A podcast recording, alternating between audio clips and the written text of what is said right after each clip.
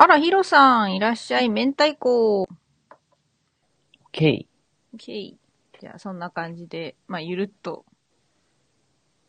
教育とかね、そこら辺に対してお話ししていければと思うんですけど。あ、ヒロさん、ゆずぽーんって、ゆずほーんって。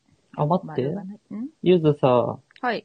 あの、ゆずの声が、おく、遅れて聞こえてくるからもう一回入り直すね。OK。あ、ゆったんさんおはようございます。はじめましてってご挨拶ありがとうございます。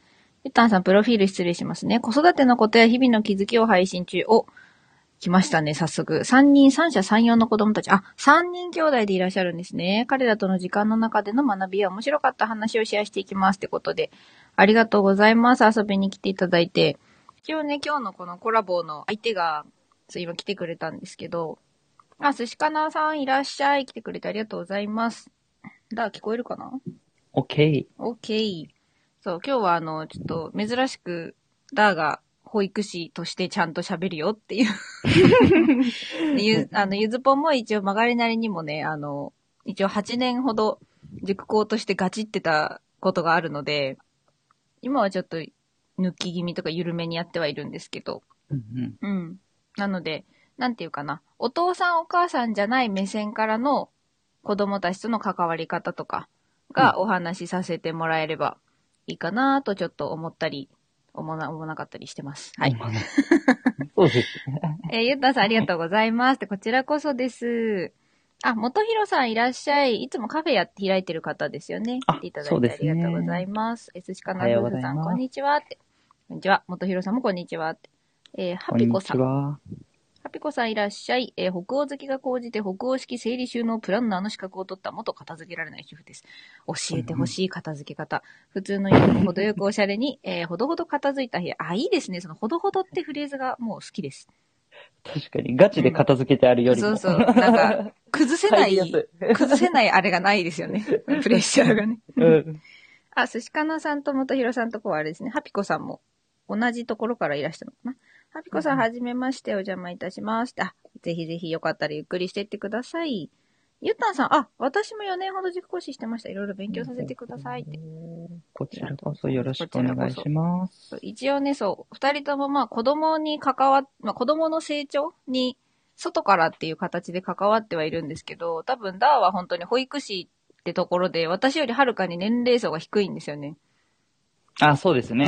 うん。だから結構なんだろうな、コミュニケーションとか、うん。その発育の方に多分知識が寄ってるんだと思うんです。あ、そうだね。そうそうそう。だからそっち僕の場合はを、私個人も結構そっちにも興味があるなっていうのは思うかな。今ちょうどそう、うんうん塾校の他にも一応発達障害の子たちの学童でも、まあ、あの、お仕事させてもらってるので、うんうん。そうそう。そういう子たちって本当に、どっちかっていうと、その、心の中がもう本当にちびっこそのものうん。の小学5年生とかがうん、飛びかかってくるので、うん、そうだね。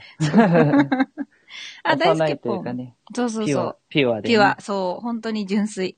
うん。大好きポンいらっしゃい。モンドさん、来ていただいてありがとうございます。ドラマー、DJ、心理カウンセラー、準備中ってことで、じゃあ、あの、開店を楽しみにしてます。ハピコさん、私も中学生に英語を教えてました。おー、じゃあ仲間ですね。私も中学生に英語を教えてました。結構ゴリゴリに教えてました。すごいすえーピロ、ピロシキさん、あ、ピロシキさん。ピロシキってなんかロシアのなんかだっけ？食べ物だっけな。食べ物うん。えっ、と、ボルシ、ボルシチしかわかんない。こんにちは。えー会社に復帰して即休職してしまっている2児の母です。えー美大卒ですが気づいたら会社休職中と不、なんだろうな。わかんないけど。お母様なんですね。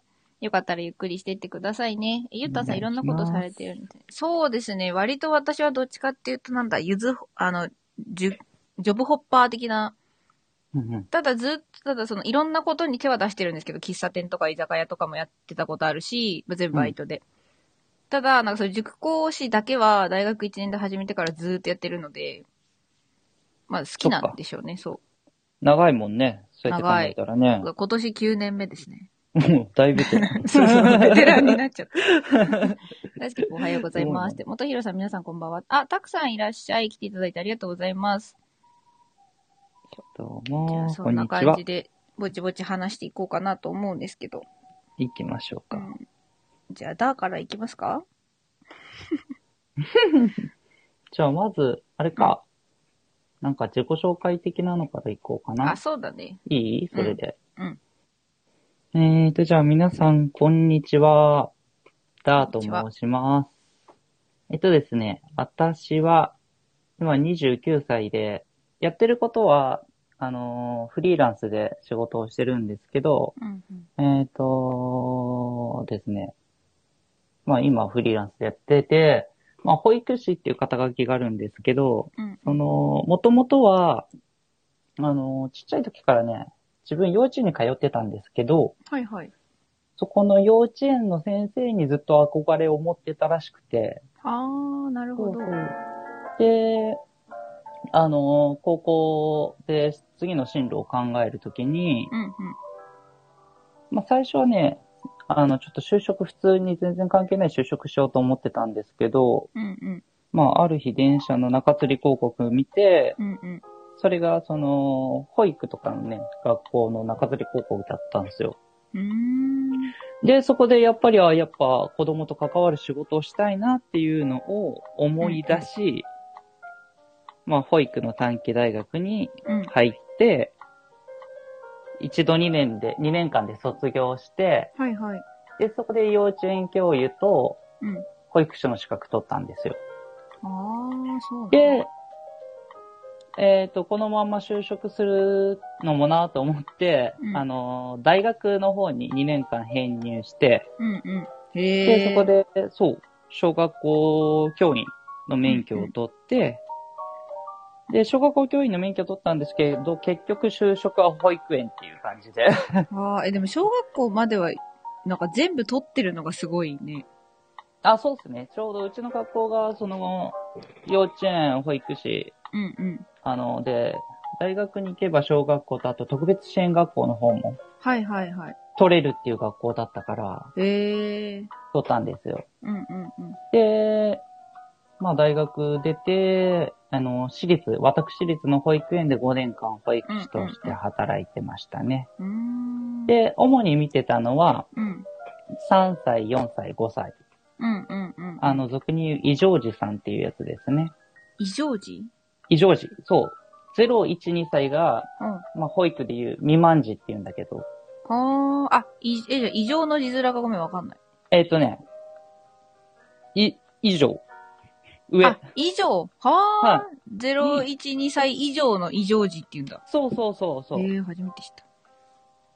の、そうですね。だから、ほとんど専門は3歳、4歳、5歳とかなっちゃうんですけど、うんうん。まあ、0歳、1歳、2歳もちょっとぐらいだったら話せるよっていう感じでやっていけたらなと思ってます。なるほど。あの、はい聞いた感じ、思ったより網羅できててびっくりですね。あの私が そう、ね私が持ってるのが中高の教員免許なんですよ。あはいはいはい、はい。そうそういけますね。いけますね。で、まあ、塾で、だいたい小学、まあ、すけ歴は少ないけど、2年生ぐらいから、うんうん。まあ、5年生以降は結構がっつり持ってたこともあるので、算数、はいはいはい。算数と、あとは、まあ入門英語みたいなところとか、うんうんあとはその、お受験の数、算数ですね。おー。そう、小学、中学受験の数学のクラスなんか、ですねそうそう、めちゃめちゃ難しいやつ。うーん。なんかもうやってたかそっかそっか。すごいね。な。お互いじゃあにね。結あ上原さ構ん、いらっしゃい。うん。あ、こんにちは、上原さん。結構幅広いね。そうだね。まあ、高校生、だから私も、だが、その、保育園がメインで、あんまり小学校は免許は持ってるけどっていうのと同じ感じで、中高免許は持ってるけど、高校生に教えたことはほぼないんだよね。ああ、そっか。そうそう。あの、もう、部門が分かれてたので、塾が。うんうん中と、中学と高校とで。うん。うん。ただ、あの、えっ、と、なんだ。教え子として出てった子たちが高校になっても、なんか、絡みには来るから。ああ、そうだよね。塾とかそうよく来るよ同ね。じ、そう、同じ場所だったからね。それでいろいろ話とか聞いたりう。うん。はしてたし。あとはオンライン英会話でも一応大人にも英語を教えてはいるから、まあ、言語習得的なところからも見てはきたかな。おー、すごいね。まあ、今も現役でね、ユーズはやられてるからね。一応ね、そちょっと今はあの、なんだろう、若干ペースダウンはしてるんだけど、うんうん。先にやりたいことがあるからね。うん。うん。そうねか。そうだな。小学生か。小学生。そっか。俺、今、あの、土日と祝日は、小学生にサッカーを教えてますね。えー、あ、な、外部コーチ的な？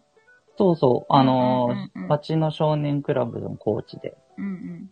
そだから見て、その小学生、中学生って結構、その両方教えててさ、比較しやすいと思うんだけど、なんか、中学生違う？うん。あ、中学生教えてない？中学生はね、教えてない。小学生まで。学生か。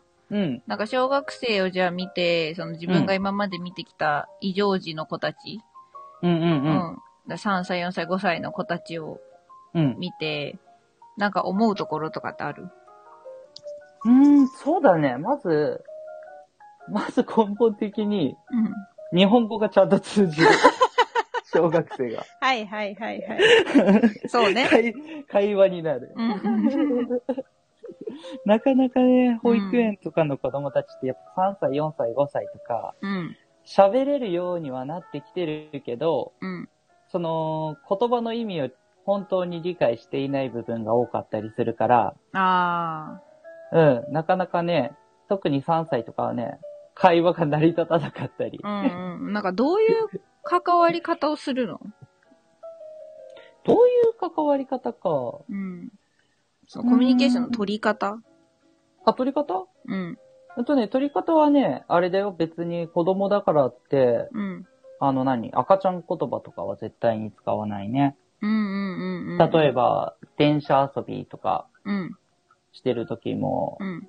あの、よく、ポッポとか言うじゃん。うんうん。ポッポとか。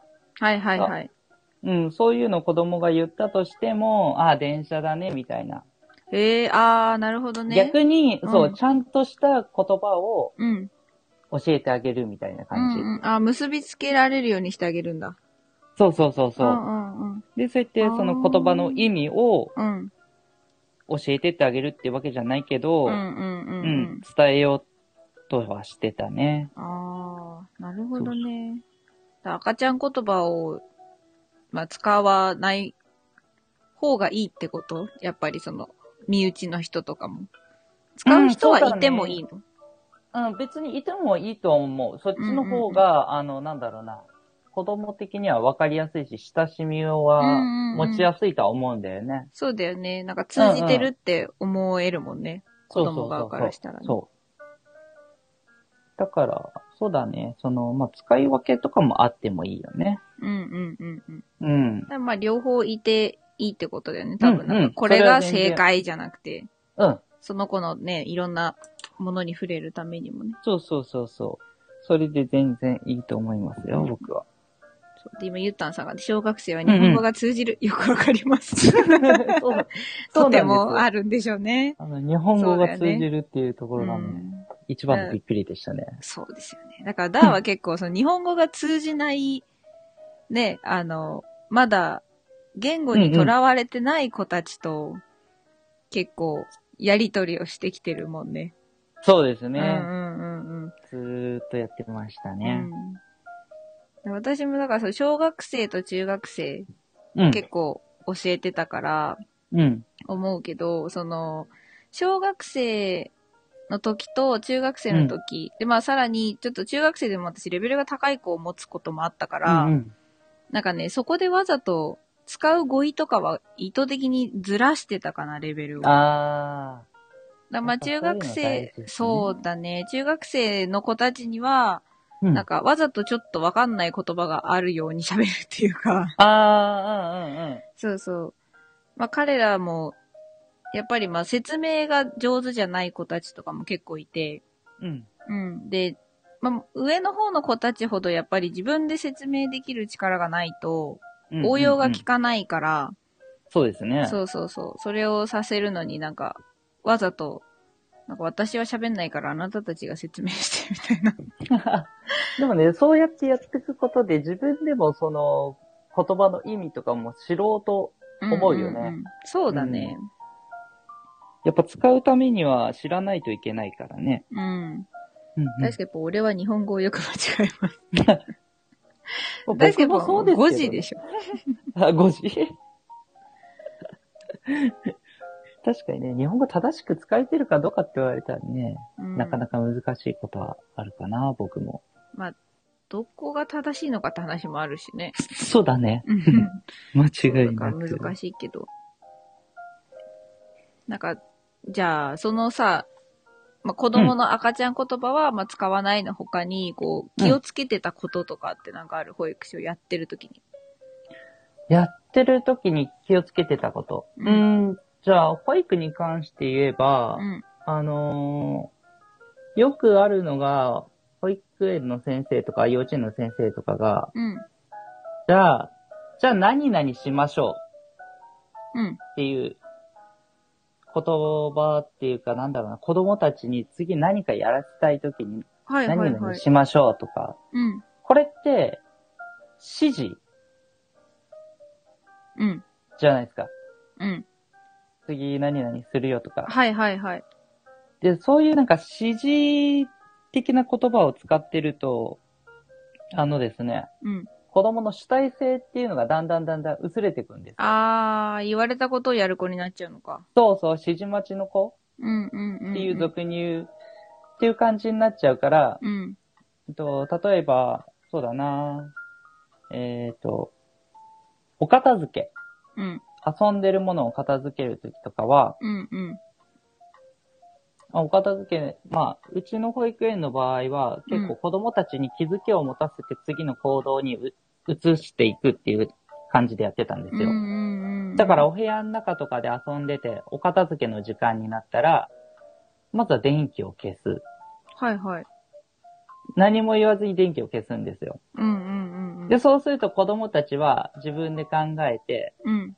まあこれも結構園生活の生活リズムが固まってきてからなんですけど、その電気が消えたっていうことを合図に自分たちで考えて片付けの時間なんだなっていうように思えるようになってくるんですよ。うんうんうんうんうん。だからその、なんだろうな、主体性を大事にしてあげるってことをすごい大一番にしてやってたかな。言葉かけとかも。うんうんうんうん。ああ、なんかそれはあれかも。私も発達障害の子のところですごく、なんか、ああ、気をつけないといけないなって思うところではあったな。うんうんううん、ん。なんか私はゆやっぱり塾校だったから、はい。頭を使わせるところが学問の領域だったのよ。お勉強の範囲で、うん。なんでこれの答えてこうなるんだと思うとかはよくやってたけど、うんうんうん。まあ言い換えると小中学生だから、ある程度その辺のはさ、要はそれこそだみたいな保育士さんとか、小学校の先生とか、幼稚園の先生が仕込んでくれた後の子たちじゃん。言い方があれだけど。そうそうそう。あのーあの、普段の生活リズムとか、そういう基礎ができてるっていうそうそうそう状態での話だよね。そう。で、まあもちろん、たまにこうやんちゃな子とかもいたから、うん。どっちかっていうと、しつけって言っても、その、やっちゃダメなことをピシャンってやる側のしつけだったのね。はみ出ちゃう子たちだったから、ちょっと、うん。頭が良すぎて、学校だと、うん。あの、先生とかに立てつきたくなっちゃう子とかいたから、ああ、はいはいはいはい。それはまあ、なんでそういうことをやることがあなたにデメリットなのかとかは、どっちかというと解いてあげるような感じで、そう、生活について、その、自分で自発的に考えて行動するっていうのが、私は結構、導くのがやっぱり全然経験がないんだなってあー、学童行き始めてすごい思ったかな。うんうん。うん。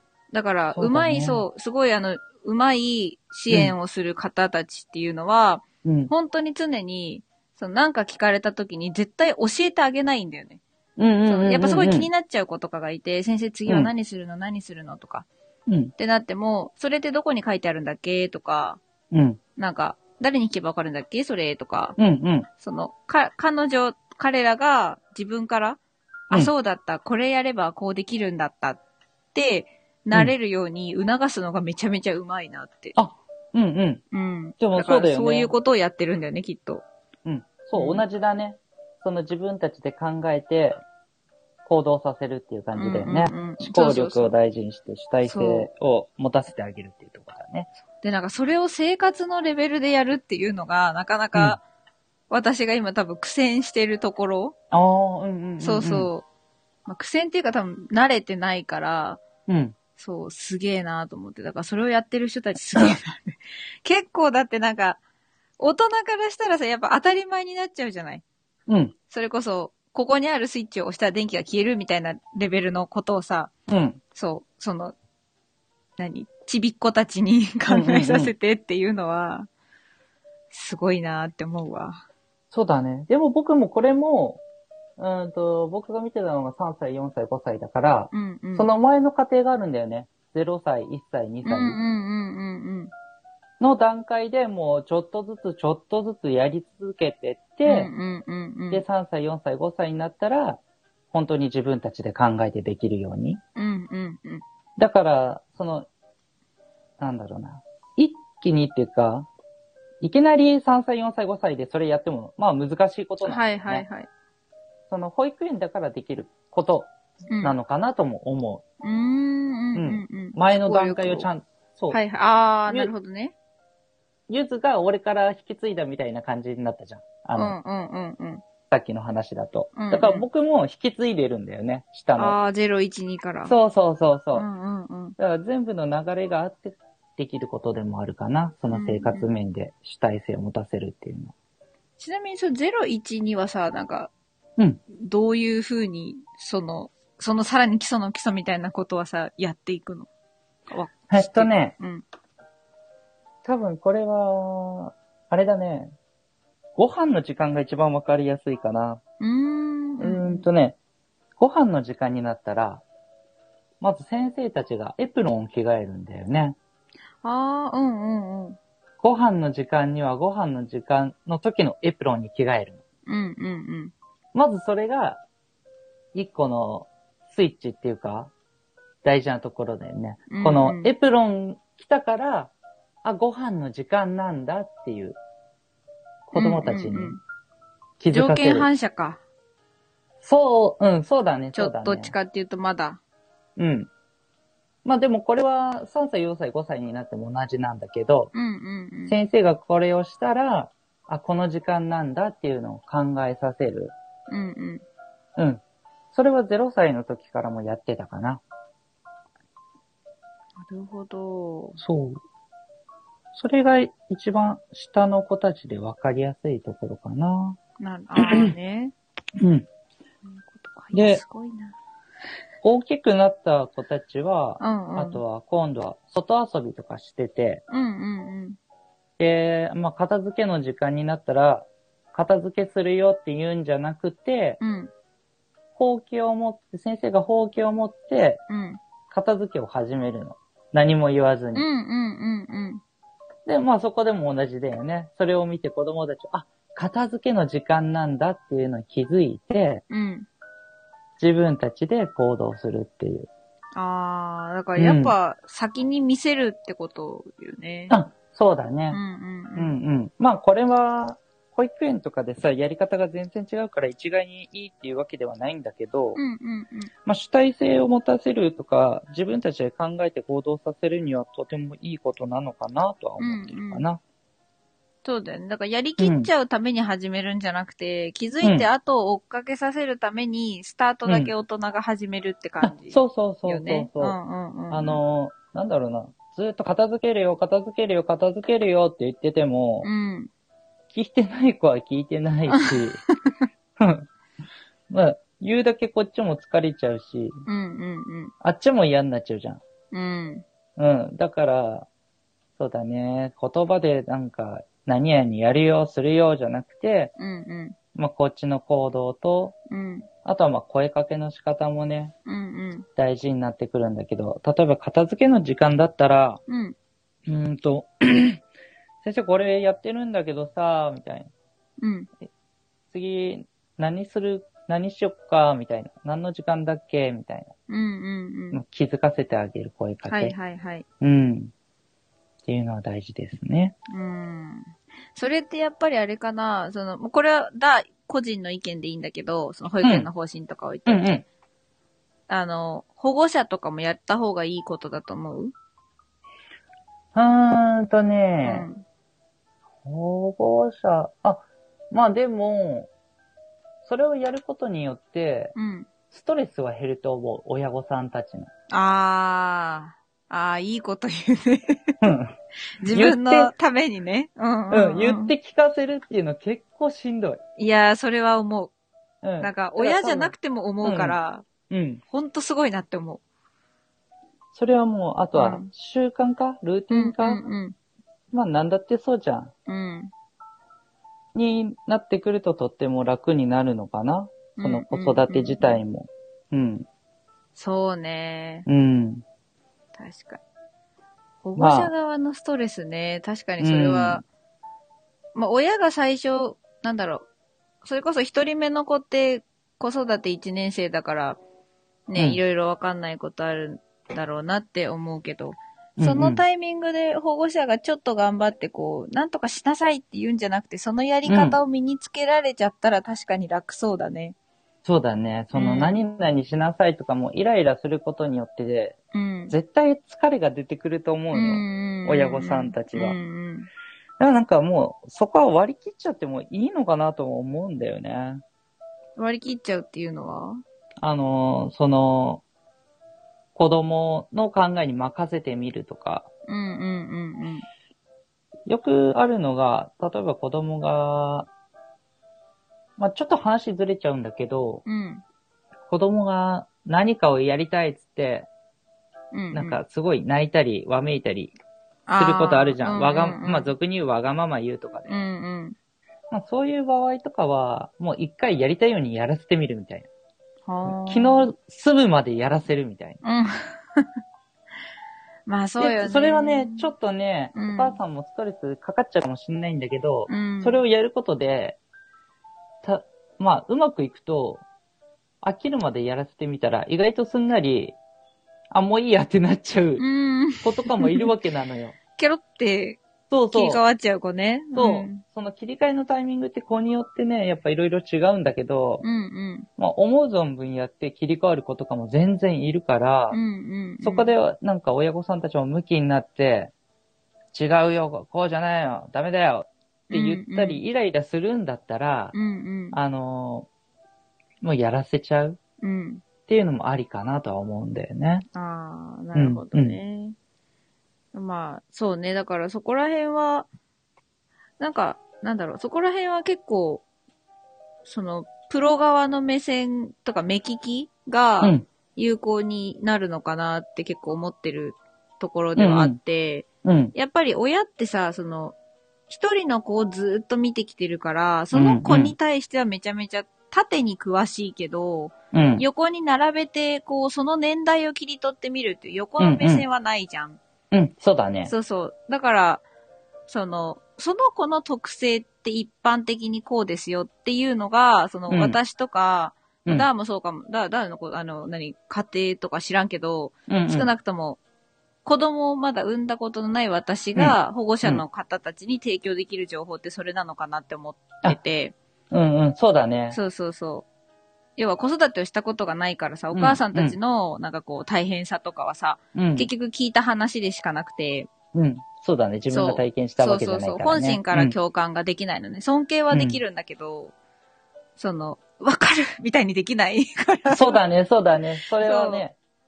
一時期そう、私もすごい、その、学生でやってた頃に結構それを悩んだりはしてて、うんうんなんだろう、何が提供できるんだろうって。自分は子育ての経験もないのにって思ってたんだけど、そう、なんかその時に、その、なんだろうな、集合の中にいるその子がこういう特性ですよっていうのを伝えてあげるのが、こっちがやれることかなって思って、そうだね。そうそうそうんんんそれって全然 OK だと思うよ。僕だって子育てしたことないからさ、うんうん。まあ、保育士さんの1年目とかってそうだよね、特に。そうそうそう。だから、保育士やったこともないじゃん、みたいな。保育士も初めてならね、子育てもしたことなくてうん。だからそこでどう、あの、保護者の方にアプローチ、対等に話していくって言ったら、もうこれは、プロの知識をうんうん。出していくしかないよね。そうよ。あら、音が途失切れた失礼。大あ、丈夫。治った治った。そう、なんか、大学生の頃だね、本当に。私もそれめちゃめちゃ悩んでたから、うん。そうだから結構、あの、子供と関わるのは好最初からまあ、下も二人いたし、得意だったからさ、うん。割と早い段階から、その学年、クラッシュ主任とかやらないみたいなうん。声はかけられてたんだけど、うん。なんかね、最初1年ぐらいなんかごねて断ってたんだよね。そう。まあ、っていうのは、やっぱり、その、なんて返したらいい、切り返せないと思ってたから、あなたお子さんは、って言われたら、そうですよね。なんかそれに対してそう返す武器を持ってないなって自分に対して思ってたから、うんうん。やらないでいたんだけど、そのどっかのタイミングでね、その、外でこうですって。この子は、そうこういう特性があるように見えますよっていうのは、いろんな子を見てきたから言える言葉だなって。うん。そうですね。うん。本当に。いろんな子供たちを見てきたからこそ言えることだようんうね。ん。うん。あ、ぽよたさん、ありがとうございます、コメント。親としては事実に対してどう反応していたかの様子を詳しく知りたいですね。あー、なるほど。事実ね。何かが起こった時に、どういう対応をしたのかとか、どういう反応をしたのかってことですよね。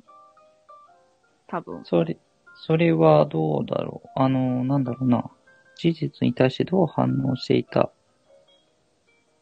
それ自分のお子様がどう反応していたってことかなうーん、そうじゃないかな。なんか、例えばなんか、おもちゃの取りっことかになっちゃって、うんなんかそれになった時に、うん。ひったくって逃げたりしちゃったのか、それとも貸してあげたのかとか、うん。なんか、その、教、職員のなんかサポートがあって、じゃあ順番ね、みたいな円満解決に、こう、スムーズにいけたのか、うんそういうところとかじゃない？多分。そうですね。あ、ポイントさんが、そうですントさんも。あ、あ、OK です、OK です。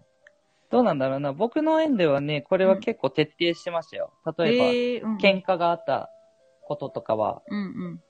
もう事細かく、誰とどういう状況にいて、うん。あと、5W1H っていうのがあったんだけど、あねうんうん。うんと、どこで何を、何時に、誰と何をしてどうなったかみたいな。うんうんうん。っていうのは、事細かく保護者の方には伝えていましたね。うーん。う。ん。これ結構すごい大事だと思うんですよね。ポヨタさんが言ってくれたっていうことは多分気になってる保護者さんも結構いると思うんで、うんうんうん。ここはすごい丁寧にやっていたと思いますね。うんうんうちの園は。そうよね。なんか、が、授業参観とかもさ、結局いつもとどうせ子供たちの様子違うんだろうなっていうさ、あれも多分、うん。保護者側にもあるんだろうなって私ちょっと思うもん。うん、そうだよなんかいね。つもの、私がいない、親がいないところでのこの子は、まあもちろん親にはさ、見えないからさ、うん。そこをつないであげたいよね。そうだね。うん。確かに。さももさんありがとうございました。あ、ありがとうございました。そう、だからなんか、その職員、まあ教員とかさ、そうんの子供と関わる教育者って呼ばれる立場の人たちって、やっぱりどうしても子供に目が向きがちなんだと思うんだけど、うん。でも、なんか仲介者でありたいなってはよく思ってるのね。そわの、かるわかる。そうそう、だから私結構、その、学年主任とか受験生の学年主任とか持ってたから、うん。わかるけど、その、お父さんお母さんもさ、な言い言い方あれだけど人間だから、そううん情報交換が得意なお母さんと、うんだ同じなんか一人目の子供の受験っていうお母さん同士でも、やっぱ情報交換が得意でこう、ママ友付き合いが上手なお母さんとさ、そうじゃないお母さんっているわけよ。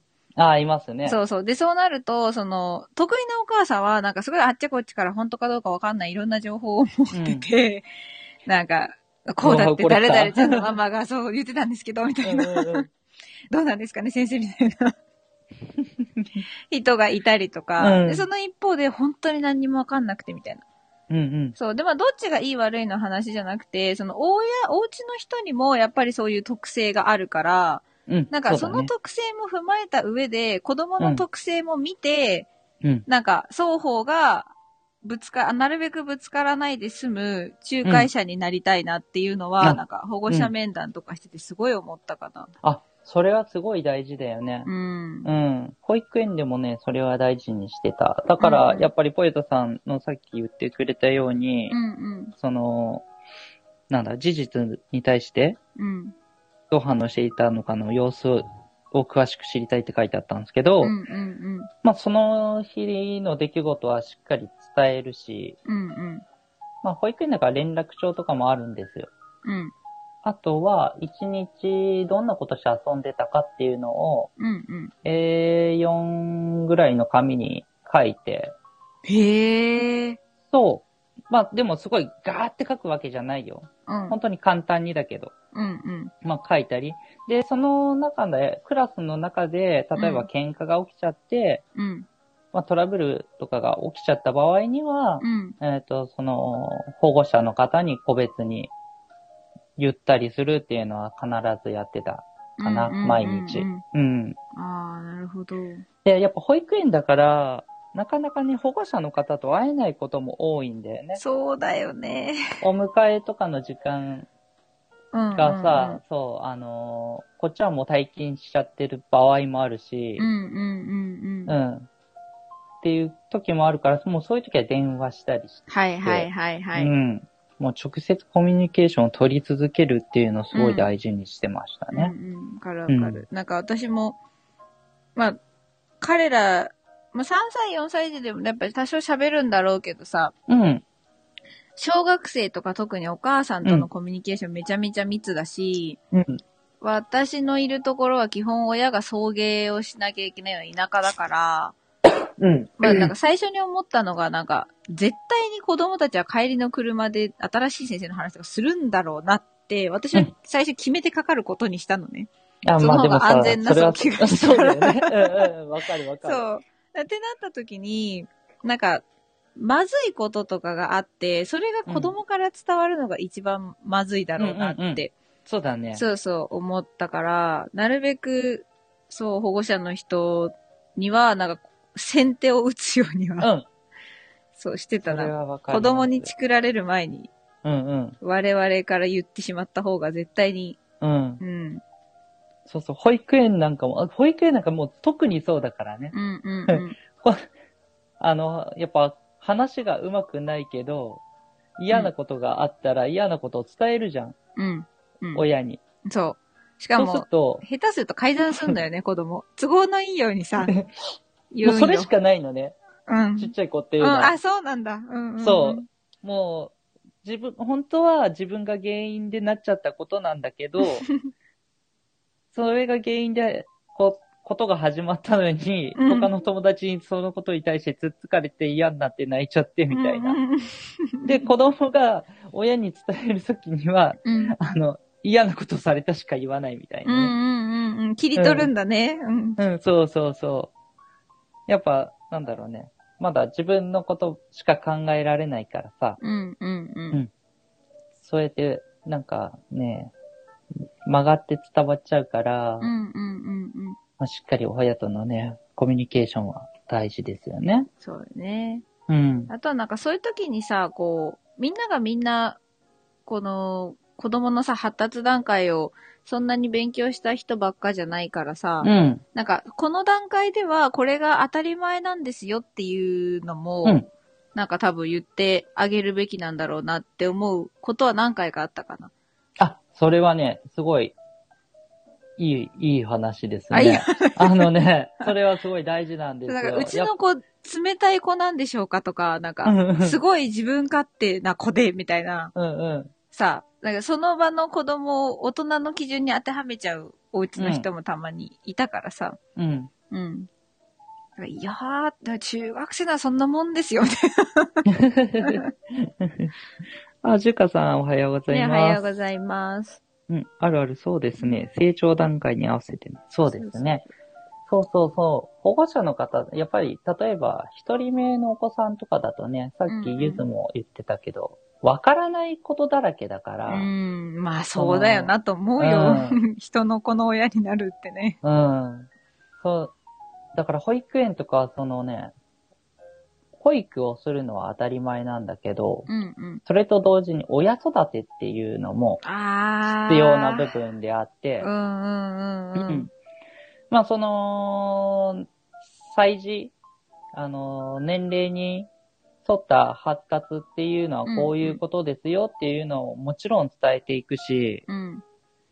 そうそう、ジュカさん言った個性ね、個性っていうのもとても大事だと思うんで、うん。まあ、例えばこういう子がいますよっていうのもしっかり伝えていくって。うん。うん。で、それをどこで伝えていくかっていうと、うん。やっぱり一人一人にそれを伝えていく時間っていうのはなかなかないから、うん。うん。僕が行ってた保育園の場合だと、うん。保護者懇談会っていうのがあって、はいはい。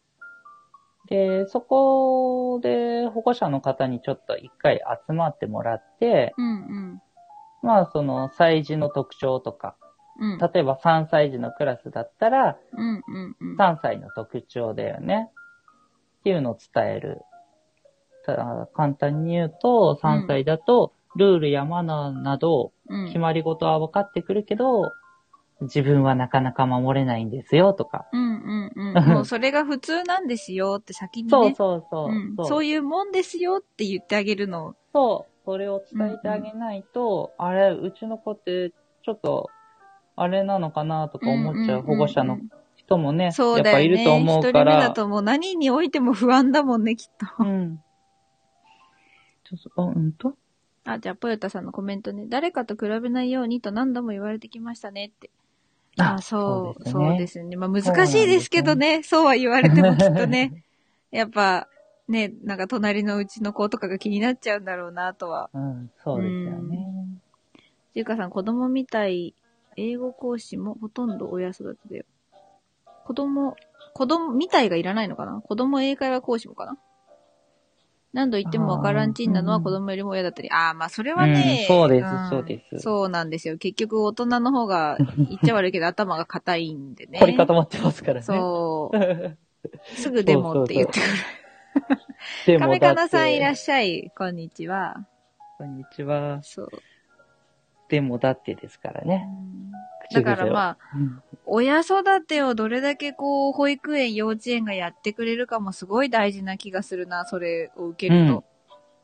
うんそうなんですよね。ここで親育てをしっかりしてあげないと、うんまあ、この先もね、なかなか、その子、なんだろう、その親御さんの子供自身、自体がしんどくなってくる場合もあるからね。うん。うんうんそうね。うん。それは本当そう思う。えっ、と、ココさん、子供とお出かけさん、いらっしゃい。始めたばかりです。お出かけ、子供のこと、暮らしのこと、カメラのことってことで、よかったらゆっくりしていってください。こんにちは。えー、ジューカさん、ゆずぽんさん、ごじってる書いてありがとうございます。あの、そう、ごじってくるコメントには慣れております。亀かなさん、ゆずぽんさんもダーさんも声聞きやすい。あー、ありがとうございあます。ら、ありがとうございます。一応ね、曲がりなりにもね、子供に伝わる話し方をしてきた人間たちなので、確かにね。うん、多分、そこら辺は、半ば無意識的にも気をつけてるのかなとは。勝手になっちゃってるよね。そうだね、そうだね、うんそれは思う。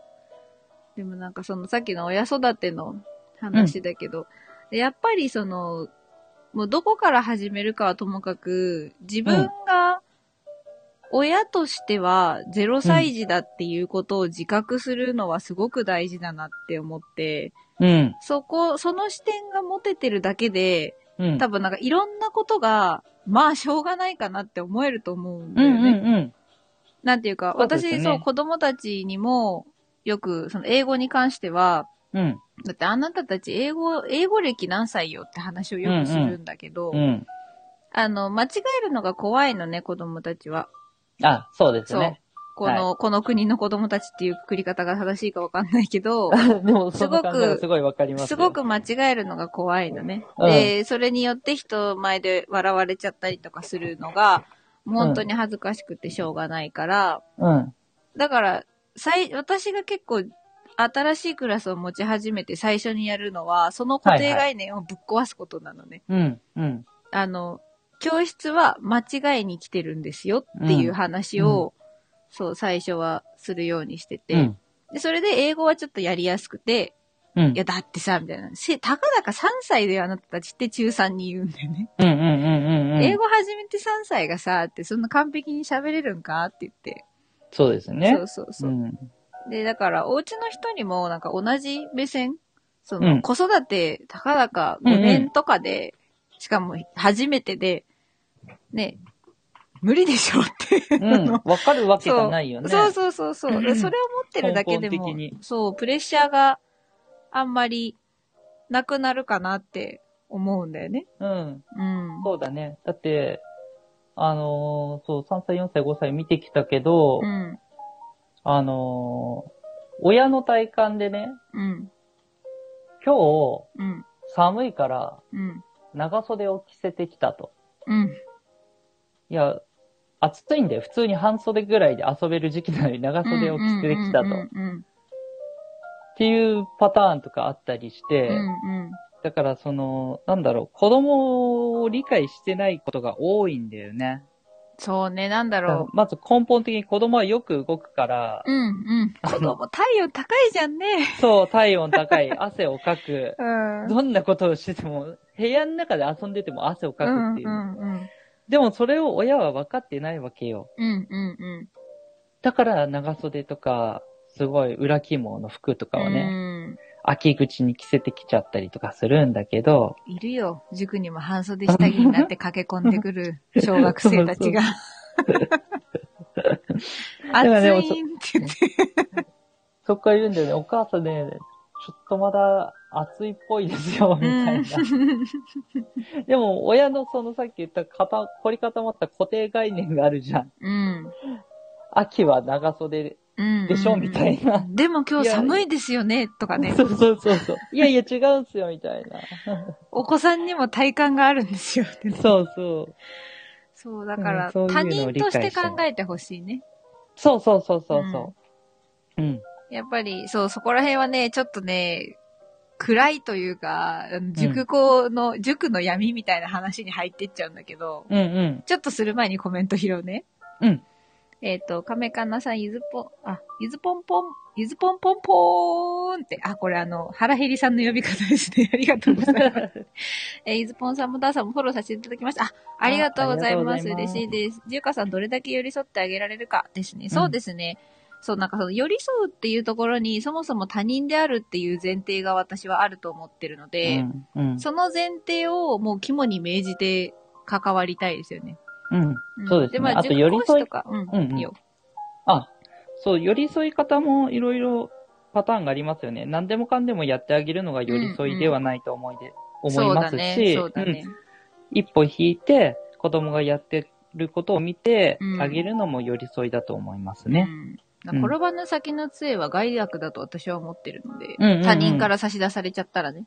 うん、そうですねなんか。転ばぬ先の杖は自分で作るものであって、うん他人から渡されるものじゃないっていうのがまあ私の持論なので、うん、うん、うん。結構中学生には、あの、あえて転ばせます、私は。うん、うん。うん。それが経験になりますからね。そうそうそう。それで嫌だったから 頑張るってなって、うん。私の授業が嫌いとか怖い、まあ、あんまいないんだけど、幸いなことに。で、仮になっても、それでテストに受かってくれるなら、まあ、私の責務は果たしたことになる。そうだね。そう。だから目的がね、目的が私を好きになってもらうことじゃなくて、あくまでも転ばぬ先の杖が自作できるようになることだったから、うん、うん、うん。そこは意識してたかな。うん、大事ですよね。亀かなさんが確かに素敵ってありがとうございます。うんキャンドゥさんもめっちゃいい先生。あ、で、亀かなさんが、お、お、キャンドゥさん？ポエトさん、そんな先生にお任せしたい。あ、そう言っていただけると嬉しいですね、素晴本当に。なんかずっと小娘だと思って気にしてるから。亀かなさん、あ、さかちゃんにおはようですね。さかちゃんいらっしゃい。いつも私たちのためにそんな、そんな、全然ですよ。いやポエ、トさん来ていただきありがとうございます。ね。ポエトさん、うちの子だけ一人半袖だったけど、逆に堂々とするようにしてました。ああ、いい全ですね然。OK ですよ。だって、なんかだっそれてで、いるもんね。中学生でもなんか、俺は長袖を着ないっていうポリシーを持ってる小学生とか中学生とか。あの、本当に寒かったら寒いって言ってくるし、自分で着るから、うんうん その、だから着るための用意だけしといて、うん。うんうんもらえればそそうれでですね。OK なんですよ。う。うんん。あとは自分たちで考えるから。うん。キャンドゥさんが、亀かなさん、こんぬずわって。あ、リカさんいらっしゃい、こんばんは。こんぬずわ。リカさんは、こんにちは。こんばんは言うのね。亀かなさんは、こんぬずわって。いや、こんぬずわなんでね。いいっすねって。あ、ジロちゃんいらっしゃい。あおは亀かなさんおはようございまます。おはよう、おはよう。亀かなさん、お、ジロちゃんおはよう、おはよう、おはようさんって。亀かなさん元気。じゃあ、まあちょっと元気なところあれですかね。若干この、あんまり、あんまりアーカイブに残さない方がいいかもしれない塾、塾の闇。ああ、ちょっとそれ聞きたいね。ゆずぽんが見てきたず塾の闇をお話ちょっとするとですね、あの、まあ、私も言うてね、小娘言うて8年やってるので、うん。親と子供を両方見る、見てきた数はまあまあ、うん。まあ社員までいかなくても多いかなという自負はあって、うん。で、そのね、やっぱり、さっきの寄り添うもそうなんだけど、うん。子供を自分が認められる道具にしちゃってる人たち、うんうんうん。お母ん。さんたちっていうのは、残念ながら、地方の中学、まあ、地方限んないかな。中学受験をさせるお母さんには比較的見受けられるよっていう肝の冷える話ね。それちょっとわかるかも。そう。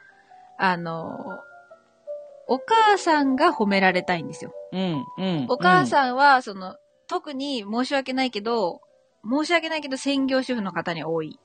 ん、ああ。で、それはもう本当に仕方のない心理ではあって、うん。その、認められる、認めてもらえる場所っていうのはないんです。うんうん。そう。お母さんね。ママたちの中でちょっと一目置かれたそいうみたいな。そうそうそうそう。ことだよねそういうこと。うんうんで、まあ、っていうのは結局、それはね、ちょっとね、旦那さんのせいもあるだろうなって私は勝手に思ってるんだけど、社会というか。女の人、専業主婦の人がやってる家事育児の、うん。のその、いわゆる無賃労働ですよね。うん。うん。に対してのリスペクトがなさすぎるんですよ。そうですね。年中無休無償のね、労働なんでね。そう。一番ブラックやないかと。うん。なのに、そこに対して誰からの賞賛も得られないで、うんなんか下手すればね、嫁姑問題とかでね、ストレスの方を与えられちゃうわけですよ。うん。そうですね。そう。で、そこでちゃんと旦那さんが奥さんを守ってあげるとか、う。うん。うん。あの、ちゃんとそれをねぎらってくれるとか、認めてそうそうそう、があれば、まっすよねだ、そう、いいんだけど、うん。それもないと、お母さんはどんどんどんどん孤独になっていっちゃうんですよ。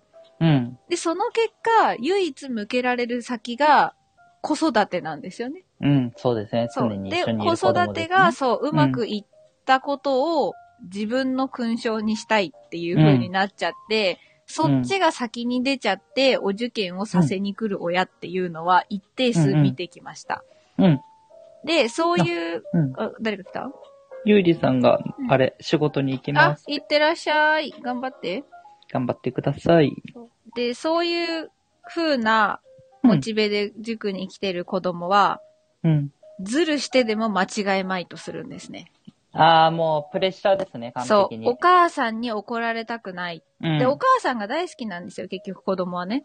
うん。お母さんが大好きなの。で、お母さんが大好きで、お母さんがやれって言うから、褒めて欲しくて頑張ってるので、うん。ずるしてでもいい点を取る方を取っちゃうんです、彼らは。うん。そうですね。そそうこだからは褒めそういうてほしいもそう。そういう子供たちをもう、それはそれは見てきて、ん。残念なことにね。多いですよね。そう。だから、結構今話した中だけでも、それを是正できる、ストップかけられる場所は何箇所もあるんだけど、うん。全部がどこも機能してないうちっていうのが結構あるんですわ。ああ、そうですね。そう。それはだから多いと思いますよ。それがね、すごく悲しい、私は見てて。お母さんも悲しいし、子供も悲しいし、うん。なんか負の連鎖に入っちゃいますよみね。んな不幸なのよね。うん。うん。で、お母さんと子供がちゃんと正しく相思相愛だと、うん、子供って勉強伸びるんですよね。ああ。だっ、て、間違えてもお母さんは怒らないから。うん。そう。で、ちゃんとその子の先を考えた上で、うん。まあその子にも、小学生にわかるように説明をして、はいはいはい。子供の同意を得てとか、まあ子供がやりたいって言ってやってる子は、本人の中に動機があるから、うんうん。伸びるために頑張るんですよね。そうですね。うん。だからそこがすごい切ないところ。確かに。闇というか。えーちょっとコメント拾いましょうか。あ、サンディさん来ていただいてた。ありがとうございます。英語読み聞かせの、あ、あ、英語読み聞かせのサンディさんですね。こんにちは、ゆずぽんこんにです。ちは。えーダダートやってます。亀かなさん、世の中のママはみんな頑張ってるからね。そうなんですよ。出産しただけで本当にすごいし、素敵。いや、本当そう思います。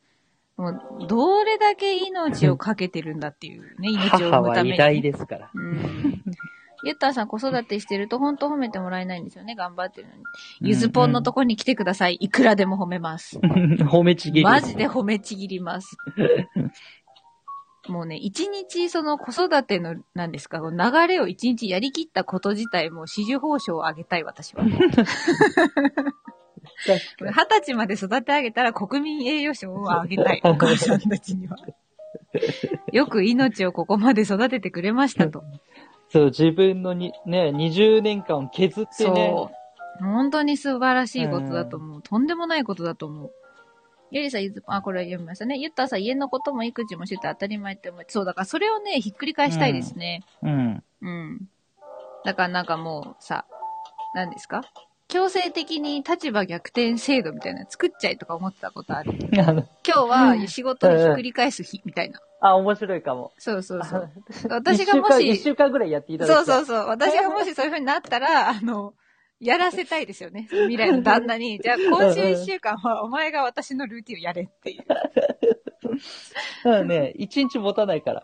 うん、多分ね、あの、旦那さんが絶望すると思うんで、やっぱ、うん大人になって、大人になって何かを学ぶのって、ショック療法しかないと私は結構思ってる節があって、そう、そうだね。学ぶ姿勢がない人はなおさら。うん。そう、だからあの、ちょっと前になんか、お母さん休みますみたいな映画とかもちょっとあったけど、お母さんが失踪しちゃって、なんか、すごい働き者のお母さんが突はい然家から行く、一週間、なんか失踪しちゃって、旅行行っちゃってみたいな。で、家がなんか大荒れ大騒ぎになるみたいな映画とかあったけど。そう、だからなんかね、で、まあ、母強しの由来なんでしょうけど、やっちゃうんですよ、日本の女性は。そうですね。やっちゃう、やれちゃうなんですよ。うん。で、なんかそれを、私は結構ひっくり返したいなって、うんうんうんうん一人でもそれがひっくり返ればいいと思ってて、うん。なんか、だって対等なんだから、そうですね。外貨を稼いでくるか家のことを回すかっていう仕事が違うだけで、うんた対等なんだから夫婦は。立場は同じですからね。そう。だから、そんなに言うのはてめえが一日やってみろっうん、てうんうんうん言えるお母さんたちを増やしたいなって思ってる。そうですね。そう、思い知ったかと思ううん。で、だから外貨を盾に取ってくる男の人たちがね、いるから、まあそういう風になっちゃうんだろうけど。うんうん。うん。カメカナさん、言ったらさ、ほんとそれってこと、家のことも家事もね、当たり前ね。うエタさん、数字とかで目に見える評価のない中、365日やってくれてるいや、ほんとそうなんですそうよ。なんですよ。なんでそれでね、ちょっと手抜きして、なら出来合いのもの買ってきただけで文句言われなきゃならねえんだっていうねう。んうん。うん。ポテトサラダぐらい作れじゃねえんだよって。ありましたね、ポテトサラダ事件ね。ポテトサラダ事件。あ、まさひろさんいらっしゃゃい。えー、小太郎中里さん、あやぽんいらっしゃい。はい、こんばんは。こんばんはじゃねまた言っちゃった。い。口からこんばんはが出ちゃうんですわ、私。夜人間、夜人間。夜人間だから、あやぽん会社の、はい、仕事してください。亀かなさん、あやぽんさん、こんにちは。ここら辺はご挨拶ね。えー、じゅうかさん、そんな誰にも褒められない方へ、ここならの電話相談であなたを褒めますって受け付けてます。ああ、そうですね。素敵ですね、そういう取り組み。ゆずぽんもなかねなかない。ちょっと始めようかと、それは考えてるとこですね。ほんほまあ、英語の学習相談でも、こういん。う、はただ聞いてほしいでも、い。はい。比較的得意なんでね。はいはいそ。して基本的には、あの、生きてるだけで偉いと思ってるので、私は。あそうですね。素晴らしい生存してるだけでも、種の存続に貢献しているので、その時点で我々は勝ち組であるっていう、私の大好きな、そう中野信子さんっていうね、脳科学者、はい。めっちゃ頭いい人がいるんですけど、はいはい。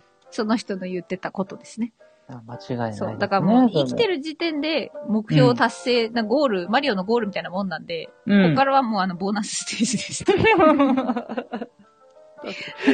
そうだね。そうやって考えるとね、そうですね。そうそうそう。あやぽんまた昨日寝落ちしてしまったあるよ。まあ、しょうがないよ。だから、あやぽんもさ、お母さん頑張ってるからさ。頑張ってるからね国民栄誉賞だよ。あやぽん、かたじけない。リカさん、支持報奨いただきました。ゆず、ゆず報奨でよければ、ほんといくらでもあげますもん。本当にすごいお母さん。素晴らしいですよね。亀かなさん、中華さん、フォローさせていただきました。いいですね。あ、伊藤さんいらっしゃい。はいここんにちは。。言えた。えっと、ゆったさん、中華さん、それすごくいいですね。ここならの電話相談。ねそうそうそう。うんゆずぽんもそのうち始めたら、プロフィールに多分 URL 貼ります。あ、ジンさん、あら、あ、おはよう。こんにちは。ゆ ったさん、ポテトサラダありましたね。ありましたよね。ポテト一サラダぐらい。だいぶそうそうそうそう。議論になりましたね。そう。作れ、じゃあお前が作れやって話。そうそうそう。芋マッシュするの楽じゃねえんだぞってね。あやぽんじんさん、てりかさんもじんさん、こんにちは。えー、じんさん、皆さん、かめかなさん、じんさん、こんにちはって。じゅうかさん、中野さんのね、言葉、私も大好き。お、中野さんご存知ですか？そう、結構ね、テレビにも出てらっしゃいますよ、コメンテーターとして。うん、うん、う。じいさん、潜るね、ザブン。はい、いってらっしゃい。亀かなさん、ダーさんの音声も気に入かせていただきますね。ダーってなんか収録出してんの？うんとね、この間ライブやったんだけど、うんまあこんな子育ての内容で、うんうんうん。これをちょっと平日、うんできるときはやっていこうかなと思ってますおね。ーいいね10時ぐらいで。で、時々お邪魔しようかな、そこに。あ、ぜひぜひ。うん。あやぽうんん国民栄誉賞いただきましたって。こんなのたくさんもらったら嬉しいですからね。そうだね。たくさんもらえるやつだ。たくさんコレクトできるやつだからね。そうなんですよ。コレクタードは。だからすごい、こう、思うのが、なんでしょうね。まあ、うち、ちょっと自分の話になっちゃうんですけど、うん。うん。えっ、と、あやぽんの多分ですね、お母さんの仕事はみんなやろうと思えばできるんだよ。でもめ大変そう、めんどくさそうって思うからできるのにやらないんだよねって。そうだね。だその面倒なことをやる時点で、そこには本来お金が発生する価値のはずなのに、間違いない。そこが発生しないことに問題があるんですよね。うん。うん。で、ちょっと。そうですね。うん。で、まあ、私個人の、その、家族の話うん。をすると、はいはいはい。うちの両親はね、多分人間としてはとても下手くそな類だったんですわ。あー。あの、コミュニーケーションが主にね。はい。で、まあ、不器用二人が、まあ、なんとなく惹かれ合ったというか、まあ、シンパシーを感じたのかだったので、はいはい比較的、なんか今思うと、その、夫婦間の愛情表現とか一切な、見ない家庭で育ったので、私は。はいはい。で、なんなら私が一番なんか、物心ついた頃に倦怠期で口聞かないみたいな。はいはいはい。だからあんまり私はあの夫婦に関してなんかビジネス的にというかあんまりシステム的なものだとしかまだ思えてないんですけど なんか何需要と供給が一致してるから一緒にいるんでしょみたいな考えを結構。思春期あたり長年誇示して生きてきたんだけどただ だいぶ思ってる時間長いな。そうだいぶ持ってるんですけど長いで今戦ってるところ ただあのね芯は通ってる二人だったんですよ。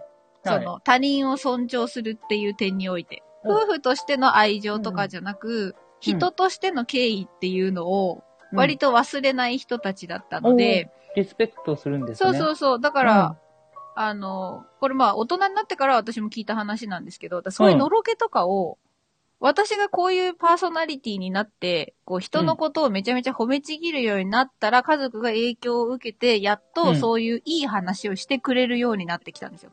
こここ2、3年でようやく。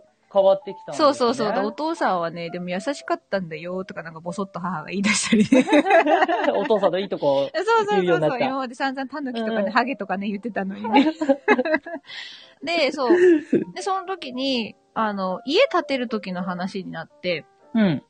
で、まあ二人で当然間取りは考えてたし、母はやっぱちょっとそういうところは昔の人間というかだったから、うんその、お父さんがお金を出す人、まあうん稼いでくれてる人だから、うんっていうので、父に比較的こう尊重しようといろいろ聞いてたら、うん。うんなんかあんまりまあおしゃべりではない父が、なんかどっかのタイミングで、いやでも家にいるのは、家を回してくれるのはお母さんだから、お母さんがやりたいような家にしていいよって 素晴らしいじゃな言って。くれたんだよね、みたいな。で、母は母で、それで父があんまりこう、他人とコミュニケーション取るのが得意じゃないの分かってたから、うん。いろいろとこう、家族行事みたいなものをすごい企画してたんですよ、毎回。誕生日パーティーとかクリスマスパーティーとか、はいはなんか机、テーブルいっぱいにごちそうを用意して、なんか誰も友達は呼ばないで家族5人でやるみたいい。おー、なのを、本当にそう、ぜ絶対、大晦日もだし、クリスマスもだし、うん。なんかビンゴ大会とか言って、ふざけた景品用意してとか、へー。だからそういう、で、まあ父がそれで参加できる。ああ、うん、父が下手だからね。うんそう。お父さんが座るまでご飯食べないとか。めっちゃいいじゃないですか。そう、だからなんか今思えば、その、私は見えてるところしか見えてなかったけど、うん。裏ですごく二人は、ちゃんとうまいこと組んでたんだなって。ああ、そうですね。そうそうそう合ってますね。そうそうそれは。うん。そういう話はでもさ、ってしてくれないと私は分からんのじゃってちょっと思ったけど。そうですね。それはわかんない。う。うんん。そう、まあ、っていうのをね、うんあの、ここ何年かでよ、より感じますね。まあ、喋ってくれるようになったから、ああ、うんうんうん。あーと思って。うまかったんだなって。そうそうそう。まあ家族を作り上げるのがうまかったんだなって。あじゃあコあ。メント素拾います、敵それは素敵な家族だな。うん。ね。うん。亀原さん、中野さんと昔お話ししてから好きになりました。え、お話ししたことあるんですか亀原さん。すげえ。中野さん素敵って、ゆずぽんさんも素敵って。うん。へえ、私中野さんと喋ったら飲み込まれる自信しかないですわ。取り込まれる。うん。あやっぱ下手くそなとこの子供しっかりしてるです。あ、それはね、残念ながらあると思います。あのそう間違いないな、それは。母上がドポンコツだから、ゆずぽんはポンコツなりにしっかり育ちました。それね、僕の経験上もねう、ん。言えるかな。あ保育士から見てもうん。亀からさん笑ってる。素敵な流れをゆずぽんさんが作った。イエーイやったーさっきの闇払拭できましたかねあ、マリポーンいらっしゃい。手続きしてたの、そして電池切れてる。なんだい？電池切れる。ポンコツじゃないか。マスオさんいらっしゃい。お、自己肯定感上げたいラジオ。なんか仲間みたいな人来ましたよ。お、素晴らしい。うん採用のみ朝活をする日々。あ、私も今日はね、なんか、3ヶ月ぶりぐらいに採用飲みました。継続性って話なんだけど。え、やっぱ左右って体にいいんすか？あのね、寝起きって体が、あの、どっちかというと体温が下がってる。うんうん。寝るときって体温が下がるから、うんうん。で、起きたときは、その、まだ寝てる、いろんなところが寝てる状態なので、ご飯食べるとかの、いきなり胃に物を固形物ぶち込む前に、左右で中から温めてあげる。あーのは、そういうことね。やっぱ有効ですね。まあ私時間ないんで基本なんかお湯沸かして水でなんかぬるま湯にしてガッて飲んじゃうから、うんうんあんまり良くない。本当は左右をちびちび飲むのがいいんですけど、ああ、そうなんだ、ね。内臓から温めてあげる。うんうんうんうん。そうそう。で、それで、その、消化器官のウォームアップが完了するので、ご飯食べた時に、食えとそうそうそうそうそう。ほうほういいほっていう。あんまやれてないですけど。あ、ゆったんさん、うち出かけるので落ちますね。ありがとうございました。こちらこそうすごい長々聞いていただいてありがとうございました。うんよかったらまたお会いしましょう。あ、まこさん、いらっしゃい。こんにちう。どうは。も、こんにちは。やっぱおかしいな。私もしっかりしてたはずなんだけどなって。まあ、そこはね、なんか、結局ほら、しなんだ、評価って自分がするもんじゃないから。うん。うん。そうですねう。ん、だ周りの人によっても言われ方なんて変わってくると思うし、うん。うん。だから、なんかゆずぽん、スタイフ始めてからですよ、こんななんか優しい優しい、今まで言われたことないし、基本リアルの方ではなんか怖い、喋り、話しかけにくい、怖い、みたいな。クール、クールな印象を持たれるのかな？強そう、みたいな。そう。強そう、みたいな、すごい言われる。一人で生きていけそう、めっちゃ言われてきました、みたいな。そういうパターンか。うん。まあ、だ丸くなったっていうのもあるよ、私自身が。そあの、トゲトゲピリピリしてた、あ、時期もあったのね。知覚過敏だった時期を経て、うんうん。やっと多少、こう、乗りこな、自分のてめえの乗りこなし方を学んだというか、ああ、はいはいはい、はい。節はあるから、まあそのタイミングでスタイフを始めれたからもあるとは思うんだけ本当にちょうど、どいいそうそうそうそうそう。タイミングだったんですそう。だね。から私全然優しくないですよ。優しくなかった。そんなゆずぽんは嫌だ。でも、その、なんだろう、ゆずぽんがうん優しくなれたとか、うん変われたとか言ってたじゃないですか。うん、その、やっぱり人に優しくなるんだったら、うん。まず自分に対して優しくしてあげないといや、ほんとそれ。なれないですよそうね。。これ、それはね、うんもう、だから、だからこそ私はお母さんたちに言いたいんですよ。子供のためにも、うん。お母さんが自分のことを甘やかせるようになってあげないと、うんうんうん。繰り返すんですよ。そうですね。そう。まあ、ゆずぽん一応ね、その母子癒着系に関してはひとしきりなんかいろいろ調べたり考えたりしてきてうんうんうん。言ってたね。そう、連鎖がね、うんあ続い、ちゃう。亀かなさん、はい。また。あはいありがとうございましたありがとうございました。本当に楽しかったです。またよろしくお願いします。嫌 だね。だから、ゆずぽんが今、人に優しく、優しいって言ってもらえるような言葉が紡げているのは、うん。わゆずぽんがゆずぽんに優しくなれたからなんですようん、ね。うん、うん。それを勉、学んだ？うん。そう、昨日、ちらっとツイートもしたけど、そう、自己肯定感を上げるセミナーに6万ぶっ込んで習得してきた体得してきたので。そう。私はあの、左肩の、右肩の鬼軍曹って呼んでるんだけど、はい。あのね、まあ、多分、うん世の中の言葉を借りると、あの、長寿画って呼ばれるものとか、規範儀式ってやつですね。はい。あの、まあ、割と親とか子供時代に形成された、こういうことはやってもよい、こういうことはやってもいけないっていう、まあ、世間様の声みたいなものですあ。あ、はい、はいはい。それを、まあ、はい。私は勝手に右肩の鬼軍曹って、その、私のね、師匠の言葉を借りて呼んでるんですけど、へだからこいつが、要は自分の中にある規範意識、自分を痛めつけてくる意地悪はいはない自分なんですね。ー。ああ、はい、はい。で、ただそれは、その、ちゃんとするためなんです。うん。だから、その、本当は一番辛いのはその鬼軍曹で、うん。自分のことをめちゃめちゃ叩いて、なんかその、母親のくせにそんな柄物のスカートとか履いてとか、はい、はい。なんかその、なんか、はい、ね、そんな、もうちょっと親らしくしなさいよとか、それこそ女らしくしなさいよとか、その何々らしくとかね、うん。適切にみたいな価値観を、あたかも、あの、周りから言われてるかのように感じるのは、その右肩に鬼軍曹がいて、常に耳元で囁いてくるんですわ。うん、うん、その、ね、一人暮らししてて、そんな洗濯物を床にぶちまけてさ、みたいなね。なんかそういうことを。うん。はい、はい、わまあ、かりますよ。だから理想を目指ししてる自分でもいいんだけど。っていう人たち、人たちっていうかその人うん。うん。を、がいる限り、その、私は縮こまったままで、うん。本当のどんどん自分をどんどんそう疲れていっちゃうんですね。うん。だってそれって、あの、私の意思じゃないじゃないですか。そうですねう。ん。なので、その鬼軍曹、まずは鬼軍曹をねぎらってあげるところから始めないといけないですよ。まあね、そのね、鬼もちろん軍曹っていううん。ワードチョイスがいいわ。あ、そうそうそう、その人、師匠の言葉でそう。はい。そう鬼軍曹に、だ鬼軍曹だって別になんかやりたくてやってるかってそうじゃなくて、うん鬼軍曹は私がちゃんと生きていくためにはい。いてくれてるわけだから、はい。だからその鬼軍曹に、でもお疲れ様って、そうだよねって。ただ、なんか案外大丈夫なんだよって。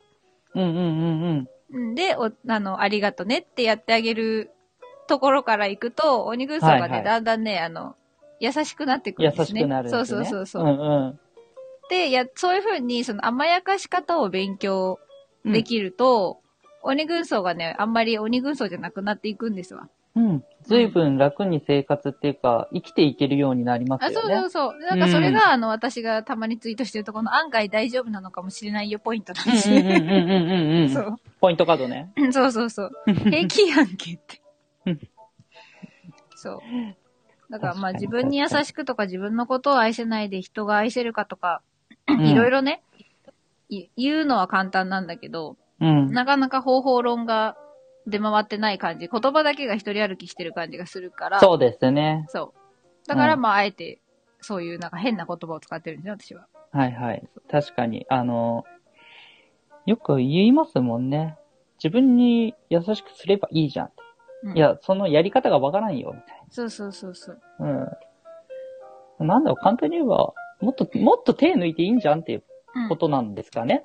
そしたら、じゃあ、これそろそろ 最後に、今せっかうんく、ちょっと抜けちゃった人残念なんだけど、え、こうんれアーカイブ残さなくて平気残す、どっちでもいいどよっ。ちでも今残さなくていいかなってちょっと思ってるんだけど。うんうん。オッケーオッケー。えっ、と、最後にじゃあ私があの、ゆずぽんが6万突っ込んで得てきたテクニックの一つをお教えしますね。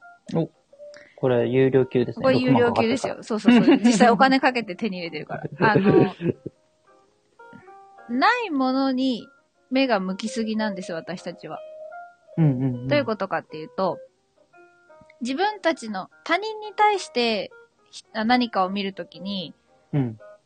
えっ、と、人間は基本的にいいところ、自分ができなくて他人ができるところに目が向きます。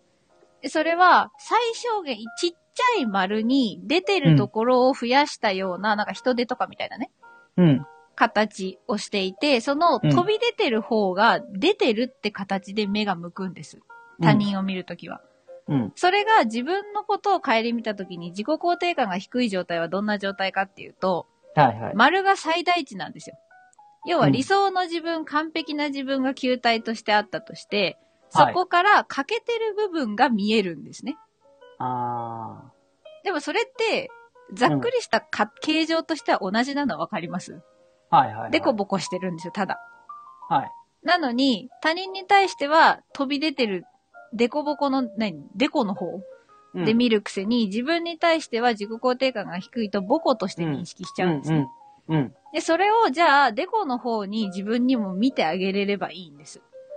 ああ、そうですね。そう。で、じゃあそれを具体的にはい同せいっちゅうねんっていうと、はいすげえシンプルな話ね。うん。いっちゃんかん簡単なことは、はい指差し確認です。あー今、あなた、の視界にあるもの、持っている持ち物すべてを指さして、だなんか、スマホある、ノートある、手帳あるって、まず、ないに向いてる意識をあるに向ける癖づけから始めるんです。はあはあはあはあ。これをすると、そこの意識から。あそうです、そうです。自分にはうんあるんだっていうのを持ち物から視覚的に叩き込んでいくんですね。あ、まず自分の外のものから始めるっていうそうことそうそうですよね。そうそうそう。ん内側はちょっと難いしいから、そう見えないからね。オッケーオッケーオッケー。そう、んなので、一旦、か、そう、物理的なものが私にはあるじゃんっていうのをもううん繰り返し繰り返し言い聞かせる。うん。なので、そのそれこそ別にお風呂入ったら、なんかシャンプーある、リンスあるみたいな。うんうんうんうん。そもそもお風呂ある、家あるみたいなね。うんっていうのをもう全部全部一個一個指差し確認をして、うん物に対してあるんだよっていう意識を植え付けます。結構いっぱいありますよ。うん。えげつないですよ。私家に本400冊ぐらいあって引きましたからね。それ半端ないわ。受けると思って。そう。で、それでまずあることに意識が向くようになってから、あの、他の人から言われた褒め言葉とかを、はい。あ、これはあるなんだなって、まあ、受け入れてあげられるように、うんうんちょっと心に癖づけができます。うんうん。で次の段階ですね。そうそうそうそう。で、次の段階は、ちょっとね、イメージワークになるんですけど、うん。えっ、と、まあ、目を閉じてもらって、まあ、穏やかな音楽でも聴きながら、うん。あのね、守護霊になった気分で自分の一日を外から眺めてみるんですね。おうでこれはちょっと誘導がないと最初練習難しいと思うんですけど、まあ、うん一応参考までに言っておくと、私がセミナーでやったのは、なんか小川のせせらぎと鳥のなんかさえずりが聞こえる BGM を流されて、寝ちまう、寝ちまう。そう。で、なんか目を閉じて、寝ちゃってもいいですってもちろん言われたはいはい。状態でね。で、朝になりましたと。で、あなたは布団の中で眠っている自分を見つめていますって。はい。であなたは今どんな顔をして寝ているでしょうか微笑んでますか？それとも苦しそうですか？体勢はどうですかって。丸まっているでしょうか、仰向けでしょうか？みたいに、なんかその日一日を、その日一日にどれだけの作業量をこなしてるかをある側で見ていくんですよ。うんうん。そう。で、それで、じゃあ帰ってきたあなたに、じゃああなたはど、今のこれを見てきたあなたはどんな言葉をかけますかって。おー。で、これが、その、やっぱり、あの、多少芽が出てる人たちはねぎらってあげられるんだけど、はい。まだまだの人はね、そこでも罵り出すんですよね、自分のことを。鬼軍曹になっちゃうんです。えーもう鬼軍曹半端ないっすね。半端ないです。え、だって今日洗濯もしなきゃだったでしょとか言い出す人もいるんですよ。やばいやばいやばい。本当に自己肯定感低いとね。そう。そうですよね。そうそうそう。自己肯定感。なので、まあ、こういうふうに、その、とにかく自分のあるを見えるところ、もの、その、知覚がね、しっかりしているものから、内側に向けていってあげると、うん。まあ、他にもいろいろやったんですけど、まあ、まずうんやり方としてこういうのもありますという、ちょっと有料、はいはい実際有料だった情報の提供こでした。れ、すごいですね。そうですね。自分がやってることを客観的に見てうん。っていうことですよね。そうそうそうそう。あれもできてるじゃん、これもできてるじゃんっていうことになるんですよね、最後は。そう。そうそうそう。んんだからもう今日別に、確かに選択はできなかったよと。で、も、そもそも仕事に遅刻しないで行ったじゃんとか、うん要はそのうんハードル、さっきの完璧な球体だったのの、その基準線がどんどんどんどん内側に小さくなっていくんですね。うんうんうんうん。で、これができると楽になる。それすごい大事ですよね。そう本当に自分の中でのハードルをどんどん下げていくそう。そうそうそう。何でも。そう。で、ちょっとでもできたら、もうそれはもう花丸なんですよね。そうなんですよ。うんマリポンがね、大変ポンコツなタイミングで帰ってきましたね。本当だ。ああ、じゃあ僕も一個なんか伝えようかな。お、ぜひぜひお願いします。ちょっと一旦コメントをざーっと見てからにする、ちょ私、うんま、何にも見ないで喋っちゃったからね。えーっと、そうそうそう。みんなね、ないもの探しになりがちだからね、あるもの探ししようねって話です。自分のデコ探そう。簡単なデコ探し。指差しで確認。ついでに自分も刺してみる。そうそうそう。うんうんほんと私あるでいいんですよね。それも結局その5体満足であることの確認になるから、全然生きてるやんって。そうそう、生きとるやんけって、呼吸しとるやんみたいなね。そう、私あるですよ。そう。で、幽体離脱ね。あ、ほら、早く起きろって言ってるじゃん、やっぱ。こういうことです。こういうこと。自己肯定感が低いと、これダメだな。年頃じゃなくて鬼軍曹やねんっていう。すごい。で、あ、ダメいいじゃないいいモデじゃないんですよルがいたな。だもうね、申し訳ないけど、ダメじゃなくて、それも、なんかす、あのね、これ高等テクニックなんですけど、鬼軍曹の右肩にも鬼軍曹を出現させるっていう高度な技があるんですね。伝わりましたね。起きろって言ってる鬼軍曹に対して、そんなこと言うんじゃないっていう鬼軍曹が湧くんですわ。さらなる鬼軍曹そうそうそう。このなんか、な、何やってんのみたいな、すごいね、あの、高級、高度なテクニックを使い出す人たちが一定数いるんです。素晴らしい。なので、そ、結構そういう人たちってす、相談をするんですよ。今のアイポンとかだったら、なんか、何？優しい言葉なんで一言もかけられずに叱ってしまいましたみたいな。うんうんうんうん。ってなった時に、ああ、叱っちゃう自分がいたんですねって。それで終わりにするんです。だから、うまくやろうと思ってしまったんですねとか、ああ、はいはうい。まくやれたかどうかじゃなくて、あなたが今どういう風に感じたのかをうん。感じるだけでいいんですって。それに対して評価をする必要ない。評価するとまたその、右肩の鬼軍曹が連鎖するので。うん。っていう感じなので、そう、早く起きろって言っちゃうんだったら、ああ、やっぱお前今は早く起きろって、まあ言いたくなっちゃうんだねって。うんうんうんうん。で、終わりです。あ、そう。もう一個上から見る。そう、ああ、ダメ。だって思うと、それはもう右肩の鬼軍曹の右肩に鬼軍曹がいます。あ、これさ、指差しからの意識、守護霊目線はかなりぶっ飛んだセミナーですね。まあ多分結構なんだろうな、特殊というか、一辺通りのやり方ではないセミナーなんですよね。うんうん。うん。割とでも、一般向けに書籍も出してて、私はあの、何ですか、元彼への執着はその人の別の本で手放しました。おー。ホテルにこもってやりました、それを。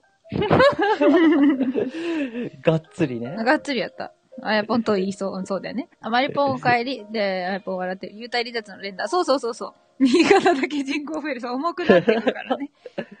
えっと、ココさん。あ、お帰りなさい、ココさん。まあ、そんな感じで、じゃあ最後にダーからも、なんか、いいお話が聞けるそういい話。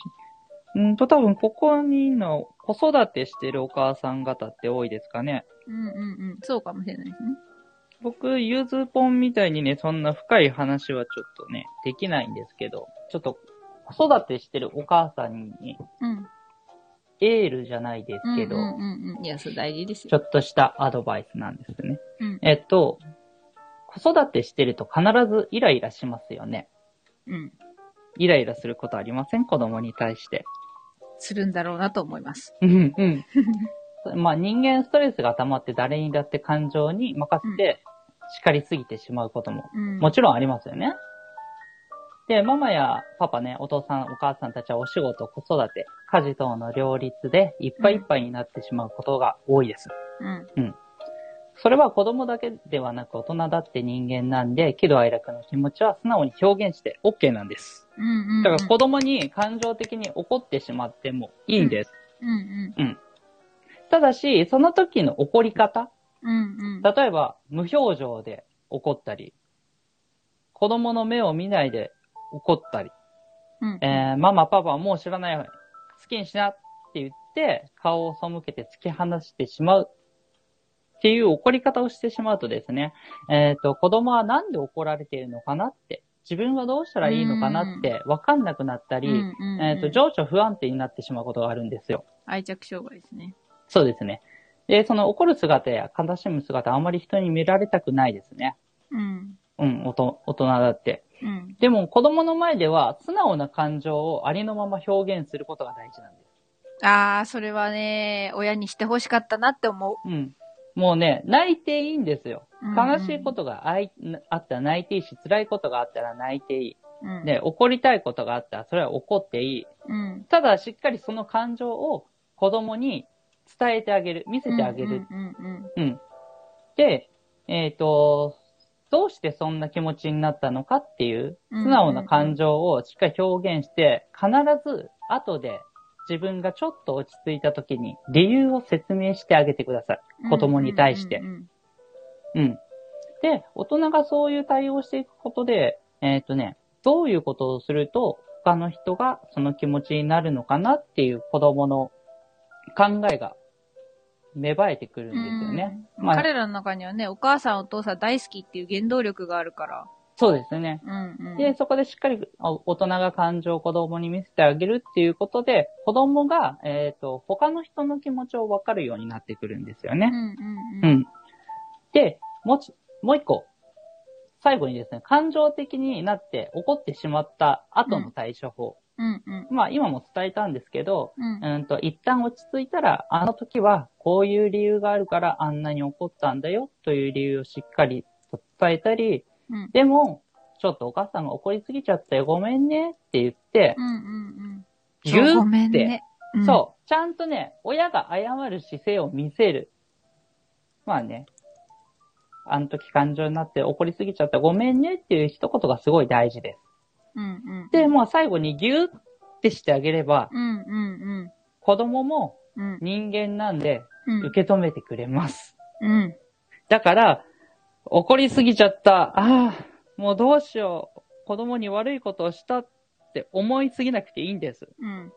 最後のフォローをね、しっかりやっていただければ、うんうん。怒ってしまって全然 OK です。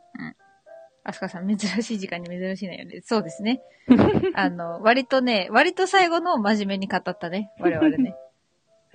これは正直、それぞれからのメッセージがそれぞれ有料級だったんじゃないって、私は勝手に思ったよ。これ面白かったですね。面白かったねう。ん。なんでまあ、また、ちょいちょい。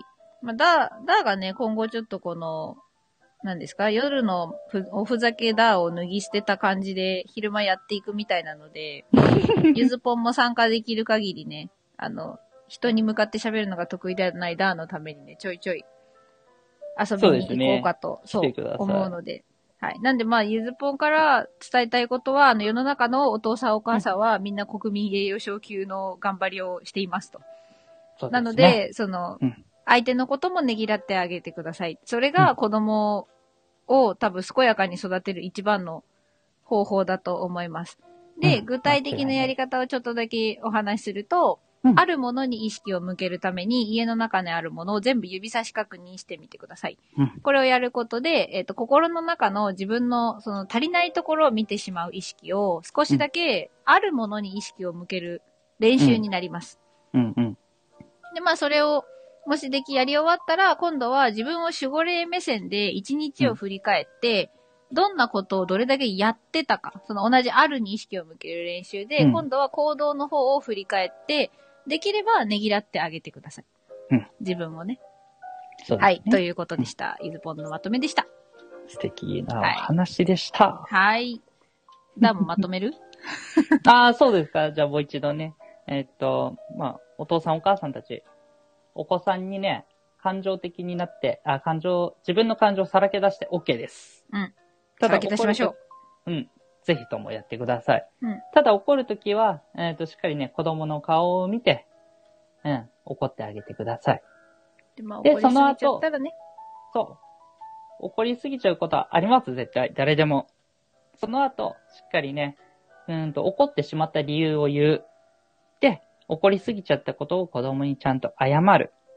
で、最後にギュッてしてあげてくれれば、OK です。OK です。はい。お母さんが人間であることを、まあ、不完全な存在であることを教えることが多分子供が一番生きて生きやすくなると私も思うので。うん、そうですね。そう。本当にその通りだと思います。はい。ということでぜひ、ギュってしてあげてください。うんてかさん、毎晩寝るときに大好きだよって伝えてます。最近では自分に向けても大好きっていうああ、いいですね。お素敵です。そう、それめちゃめちゃ大事。自分に向けてっていうのが言えるのは。ね、いいと思います、うんこれ。今日も一日お疲れ様ってよく頑張ったねって。うんうんううん。う自己ゆずぽんね、それ最初よ。く、そう、よくできない時に、あの、ぬいぐるみに言ってもらったことにしてましたね、子供みたいに。あ、それありですよね。そう。ちには、あの、秘書のずんだっていうね、あの、にゃもちっていうぬいぐるみがいるので、そいつに、あの、ねぎらわれたことにして寝てました。ゆずぽんさん、今日も一日お疲れ様でしたみたいな。もうね、そのネーミングセンスといい最高です。ありがとうございます。まあ、そんなことをね、やったりしてましたね。そんなこと自分に言ったら泣くわ。そう、あやぽんはあのね、それで泣いていいんです。それであやぽんの、その、ずっと凝り固まっていたところが少しずつほぐれて溶けていくから、そうそう。ぬいぐるみ、そう、ぜひ使ってやってみてください。あ、ずんだはね、一応、にゃもちっていうのは、あの、製品の、何ですか、LINE の名前で、こいつの本名はずんだひとしです。ずんだ色して、ずんだ色してるんで。ひとしって名前つけたのは妹です。はい。ちなみに実家には黒、黒ごま金次郎がいます。さすがだわ、そこら辺さすがだわ。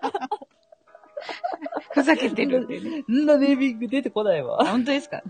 いや、ずんだだから、この子ずんだ色だからずんだでっつって名前何がいいって妹に聞いたら、え、ひとしって言うから。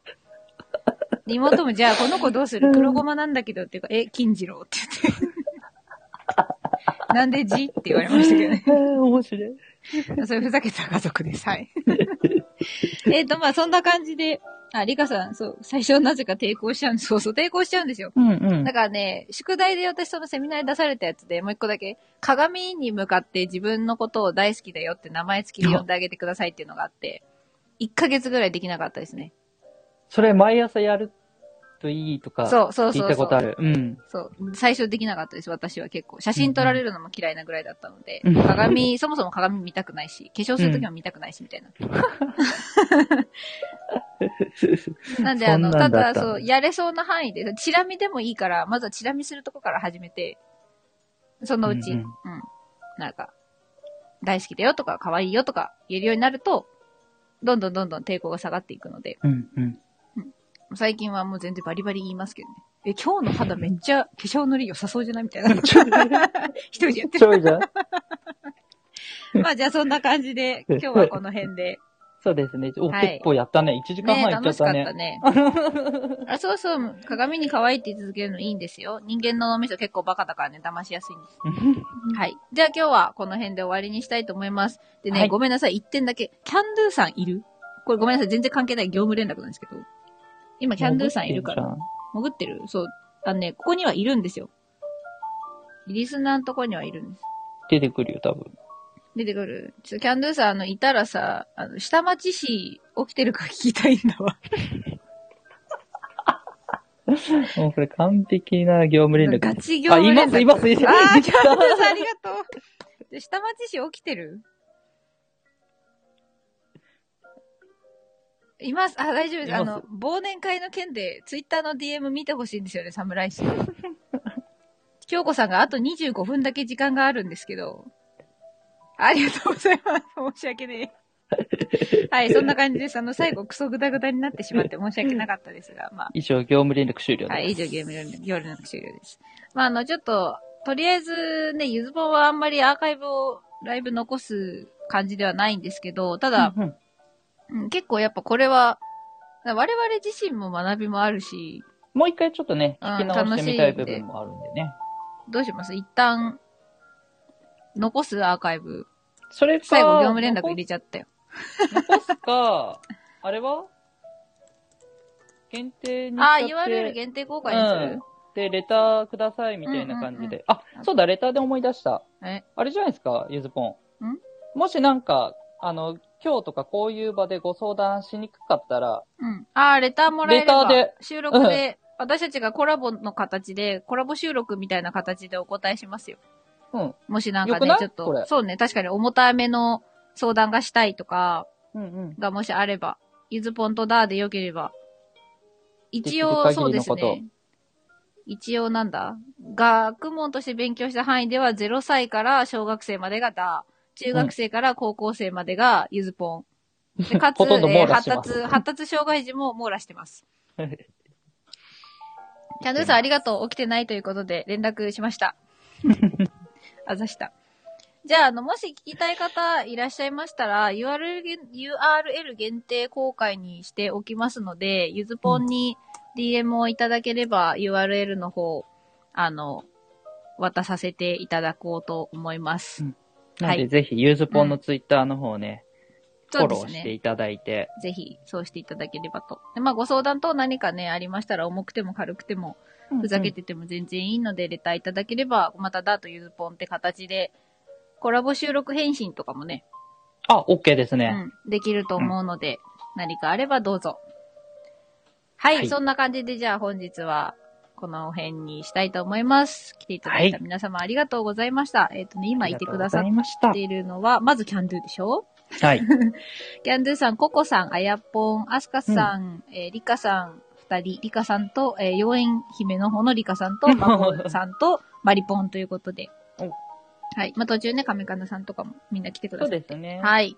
ありがとうございました。ありがとうございました。はい。それでは、失礼します。はいありがとうございました。またねー。バイバイ。バイバイ。